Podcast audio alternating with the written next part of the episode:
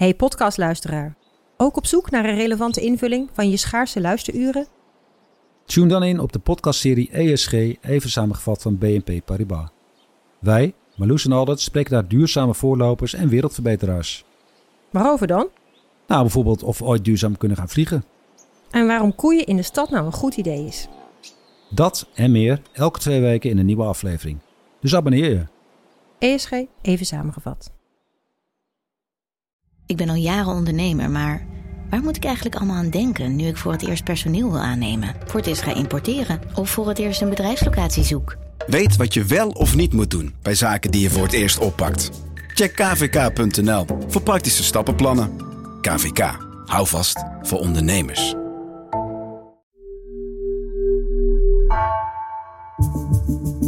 Vanaf de redactie van NRC het verhaal van vandaag. Mijn naam is Floor Boon.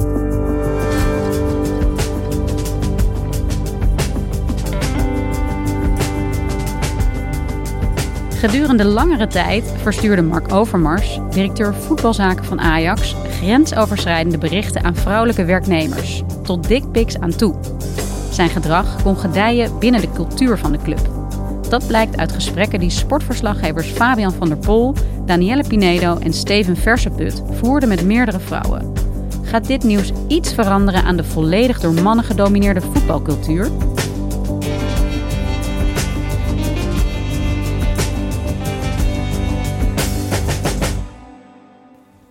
Danielle, Fabian, welkom. Goed dat jullie hier zijn. Um, jullie zijn hier om te praten over jullie onderzoek naar Mark Overmars bij Ajax, grensoverschrijdend gedrag. En sinds zondagavond is er heel veel te doen om Overmars en is hij opgestapt. Maar wat is er precies aan de hand? Zondagavond laat kwam er een verklaring van Ajax naar buiten dat Overmars per direct opstapte omdat hij grensoverschrijdende berichten had gestuurd naar een aantal uh, medewerkers bij Ajax. En dat hij geen andere weg zag dan op te stappen. Overmars vertrekt per direct als directeur voetbalzaken van Ajax vanwege grensoverschrijdend gedrag. De club schrijft: het gedurende een lange periode versturen van grensoverschrijdende berichten aan meerdere vrouwelijke collega's ligt ten grondslag aan zijn besluit om te stoppen. Nou, wat is dat? Kan van alles zijn. Um, maar ik denk dat we bij hem wel een patroon hebben gezien. Dat het vaak begon met onschuldige correspondentie hè, van uh, praktische zaken, zeg maar. En uiteindelijk dat wat hij schreef steeds seksueler werd. Hij schreef bijvoorbeeld dat hij warm van vrouwen uh, werd, dat hij uh, vroeg wat ze aan hadden, dat hij ze mooi vond. En uiteindelijk, voor zover wij hebben kunnen nagaan, heeft hij ook dickpics verstuurd. Ja, dus foto's van zijn geslachtsdeel aan vrouwen via de app. Dit gaat over Mark Overmars, grote bekende in de voetbalwereld, technisch directeur bij Ajax. Kunnen jullie een beetje vertellen wat voor status heeft hij? Ik denk dat hij uh, tot zondagavond uh, werd beschouwd als de machtigste man in Nederlandse voetbal.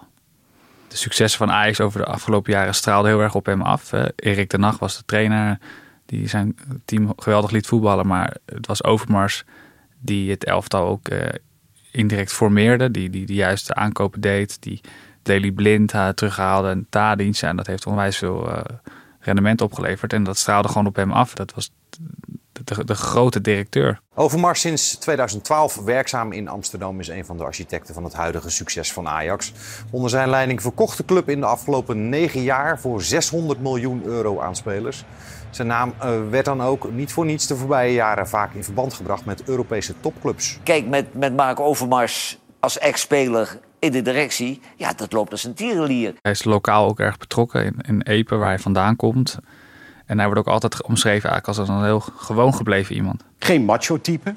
Geen macho-figuur. Niet dat je iemand denkt, goh, kijk hem daar uh, stoer doen. Nee, joh, hij komt het epe. Ja, hij heeft ook bij Barcelona gespeeld, bij Arsenal. Nee, daar is geen glamour, joh. Echt niet. Het, nee. Hij is daar de koningman in dat dorpje. Ja. Dat zijn allemaal hartstikke lieve mensen. De bakker en de slager. Ja. En de, als hij huis. glamour was, was hij wel in Amsterdam gaan wonen. En om hoeveel vrouwen gaat het nu eigenlijk? Hebben jullie een beeld van hoeveel vrouwen hij berichten stuurde of die slachtoffer waren van zijn grensoverschrijdende gedrag? Nou, we hebben in ieder geval met meerdere vrouwen gesproken die hiermee te maken hebben gehad. Maar van die vrouwen kregen we wel de indruk dat het veel breder was. Er is dus, als jullie dit zo zeggen, eigenlijk wel meer aan de hand dan in die eerste verklaring die Ajax zelf uitstuurde uh, op zondagavond. Maar jullie wisten dit eigenlijk al langer. Waar is dit verhaal begonnen? We zijn het onderzoek vorig jaar begonnen. In december kwam er bij mijn collega Steven Versput. Die kreeg een tip en hij heeft vervolgens mij ingelicht hierover. Ik weet dat ik zat in de auto en ik kon mijn oren niet geloven. Hij zelf ook niet.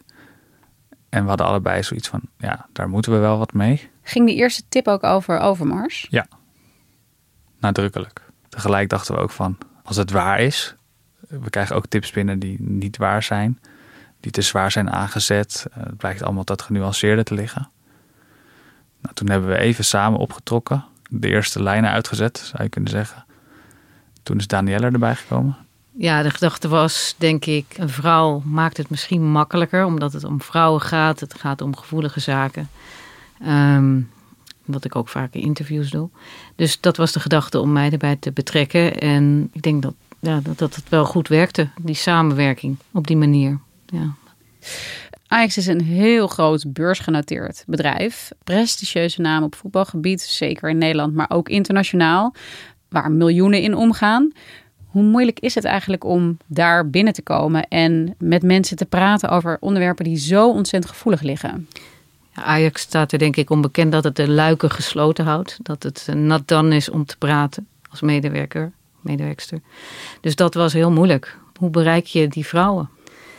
Um, hebben we onder andere gedaan door um, via LinkedIn eens te kijken wie hebben daar gewerkt. Welke jonge vrouwen hebben daar gewerkt. Ja, dat was een heel precair proces. Want uh, zeker als je vrouwen belt, dan moet je snel ter zake komen en tegelijkertijd empathisch zijn. Dat was er niet, niet makkelijk. Maar dat lukte wel vaak door zeker het maatschappelijk belang te benadrukken. En ook te zeggen dat we die vrouwen kosten wat kost zouden beschermen. Dus dat het allemaal anoniem kon en dat het vaker gebeurde. Dus dat ze daarin niet alleen stonden. En die gesprekken bevestigden ons eigenlijk elke keer weer dat we op de goede weg waren. Ik hoorde vaak de angst door de telefoon. Dat was wel ook in die zin best, best zwaar. Het is niet zo dat die gesprekken allemaal over grensoverschrijdend gedrag gingen. Voor sommige vrouwen kwam het ook een beetje uit de lucht vallen. Natuurlijk voor de meeste ons telefoontje. Vanuit het niets. Uh, maar we merkten wel al snel dat er sprake was van een cultuur. Een cultuur waarin vrouwen ja, um, seksistisch werden benaderd. Ik vat het toch even zo samen. Dus op en naar uiterlijk, wat ze droegen. Um, we hebben het voorbeeld van een borrel bij Ajax, waarbij een vrouw stiekem werd gefotografeerd door een mannelijke collega, zonder dat ze het door had. En daarna werd die foto bekeken door een groepje mannen. Dus er was toch iets met vrouwen, zijn daar in de minderheid. Ik geloof een kwart van de medewerkers is vrouw. Maar ze werden ook niet altijd even serieus genomen wat je merkt bij een voetbalclub vaak is, het is niet een gewoon bedrijf. Er is natuurlijk de kleedkamer en de taal van de kleedkamer. Wie, wie voetbalt kent de soort grappen die daarin worden gemaakt. En de kleedkamer is daar soms ook de plek voor, onderling. Maar dat zijpelt soms door naar de andere, andere plekken in een bedrijf. Waardoor de grenzen eigenlijk vervagen. Dus het ene moment ben je in de kleedkamer waarin meer lijkt te kunnen, jongens onder elkaar daarbuiten zou dat eigenlijk niet meer gelden. Maar dat, de grenzen zijn daarin niet altijd duidelijk voor iedereen.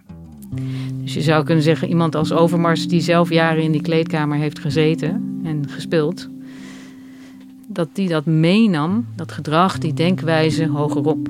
En de vrouwen die wij spraken zeiden eigenlijk, je moet daar rekening mee houden. Het hoort er eigenlijk een beetje bij zelfs. Dat vond ik best schokkend om te horen van een vrouw. Dat als je bij Ajax werkt, dan moet je maar incasseren dat je te maken krijgt met seksistische opmerkingen bijvoorbeeld. Dan moet je een dubbele huid hebben, zoals een vrouw zei.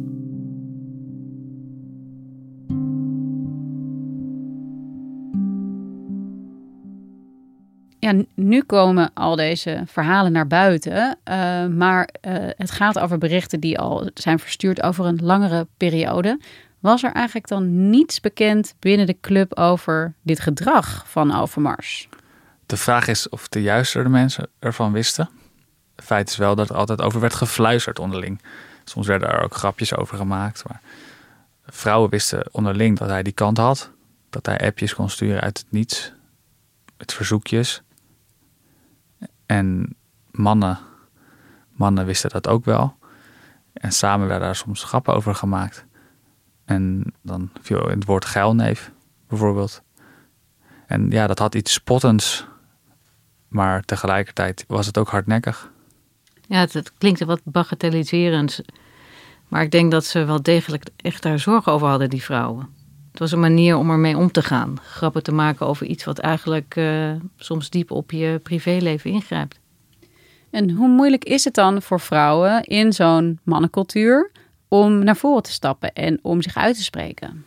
Ik denk dat het heel moeilijk is en dat uh, de vrouwen die we spraken en de vrouwen die we ook misschien wel niet hebben gesproken, dat die echt bang zijn voor de consequenties van het naar voren stappen.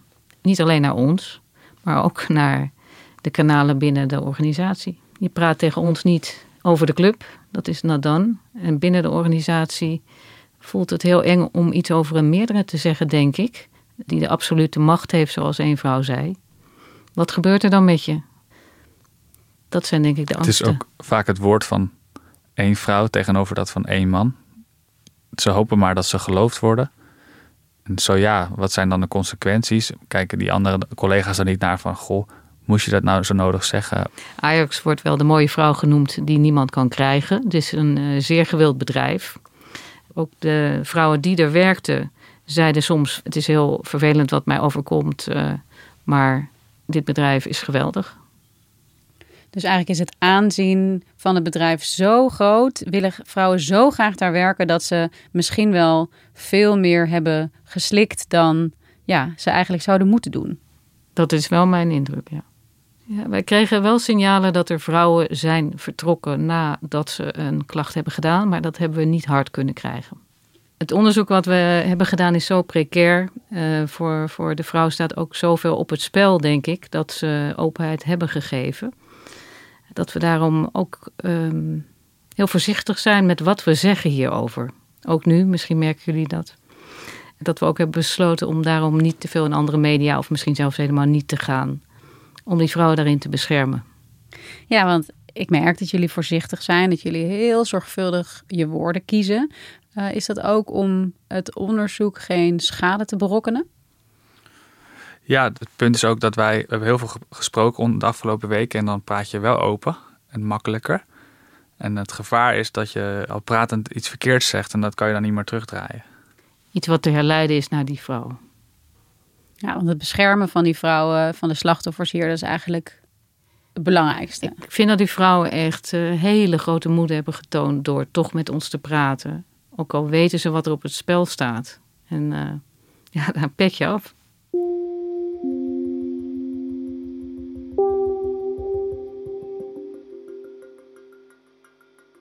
zondag kwam ineens de reactie van Ajax. Uh, het bericht dat Overmars op zou stappen.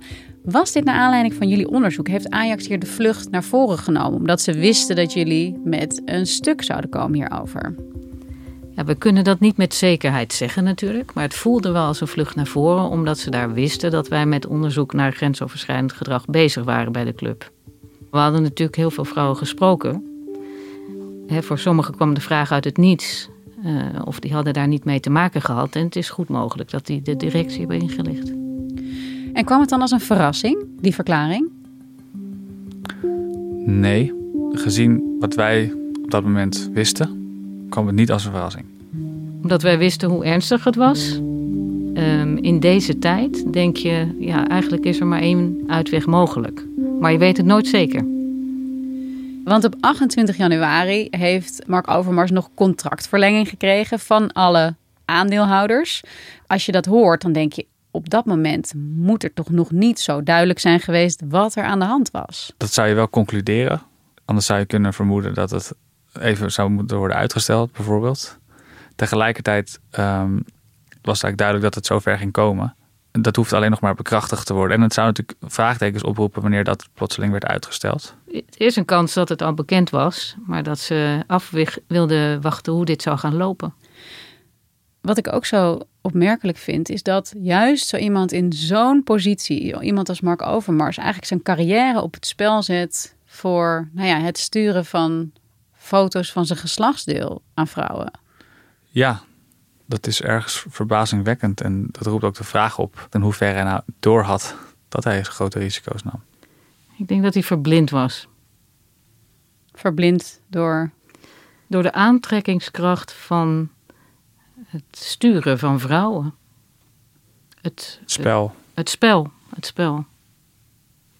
Het willen bepalen waar een vrouw is, wanneer ze waar is, wat ze doet, uh, wat ze draagt, dat heeft daar ook mee te maken. Het is niet alleen maar uh, de seksueel getinte berichten, maar ook het controle willen krijgen over die vrouwen. Uh, dat dat bijna een soort verslaving is. Zo is het op mij overgekomen.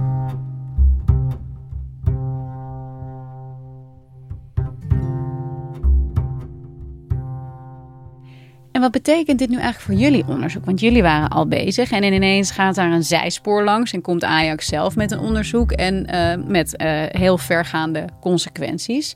Hoe hebben jullie dit opgepakt? We hebben zondagavond meteen onderling contact gehad. Een van ons drieën lag al te slapen. Die heeft gewoon een keurig rustige nacht gehad en las het pas maandagochtend. Ik en Danielle, hadden dus wel contact en uh, we waren allebei beduust. Nou, toen hebben we eigenlijk al snel besloten van, nou, we gaan dan maandag eens rustig alles op een rij zetten. Vroeg in de ochtend. En het beste verhaal maken wat we kunnen maken. Iemand er vandaag nog van, goh, waarom wachten jullie nou zo lang met de publicatie? Maar je merkt gewoon met zo'n verhaal dat je elk woord moet wikken en wegen. En daar hebben we zelf ook discussies over, onderling. En die moet je hebben gehad om goed verder te kunnen. En ook de vrouw te beschermen die het betrof. Dat was vond ik ook prioriteit. Dus je kunt niet snel, snel een stuk maken. Je moet dat heel goed afstemmen ook. En wat heel merkwaardig was aan deze casus was dat in de ochtend eh, bekend werd dat NRC onderzoek deed. En vanaf dat moment werden we platgebeld. Ik kreeg appjes, al mediaverzoeken voor de camera konden komen. Wat een soort omgekeerde wereld is, omdat normaal schrijf je een stuk en daar wordt op gereageerd. Nu hadden we nog geen letter op papier gezet. Ja, want hoe ver waren jullie eigenlijk met het onderzoek? We waren al een heel eind. We hadden veel vrouwen gesproken. Maar we hadden ook aanwijzingen dat er nog meer vrouwen waren die dit hadden meegemaakt. Die we wilden benaderen. Um, dus je zou kunnen zeggen, we waren niet helemaal klaar. Maar we hadden toch voldoende om het stevig neer te zetten. De basis stond. Ja. Hoe belangrijk is het eigenlijk dat nu uitkomt dat de cultuur bij een voetbalclub als Ajax zo vrouwonvriendelijk is? Gaat het misschien iets veranderen ook aan de cultuur die altijd zo door mannen is gedomineerd? Het voelt wel een beetje als een wake-up call. Die indruk krijg ik wel uit de, uit de berichten die ik lees. Ook mannen die geschokt zijn. Dus het is ook mogelijk dat we nog meer horen uit die voetbalwereld over dit soort gedrag bij andere clubs.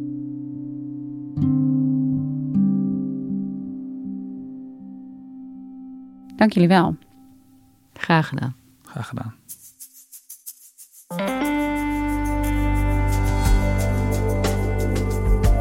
Wil je naar aanleiding van deze podcast je verhaal delen met de krant? Mail dan naar onderzoek.nrc.nl. Je luisterde naar vandaag, een podcast van NRC. Eén verhaal, elke dag. Deze aflevering werd gemaakt door Anna Korterink en Jan-Paul de Bond. Dit was vandaag. Morgen weer.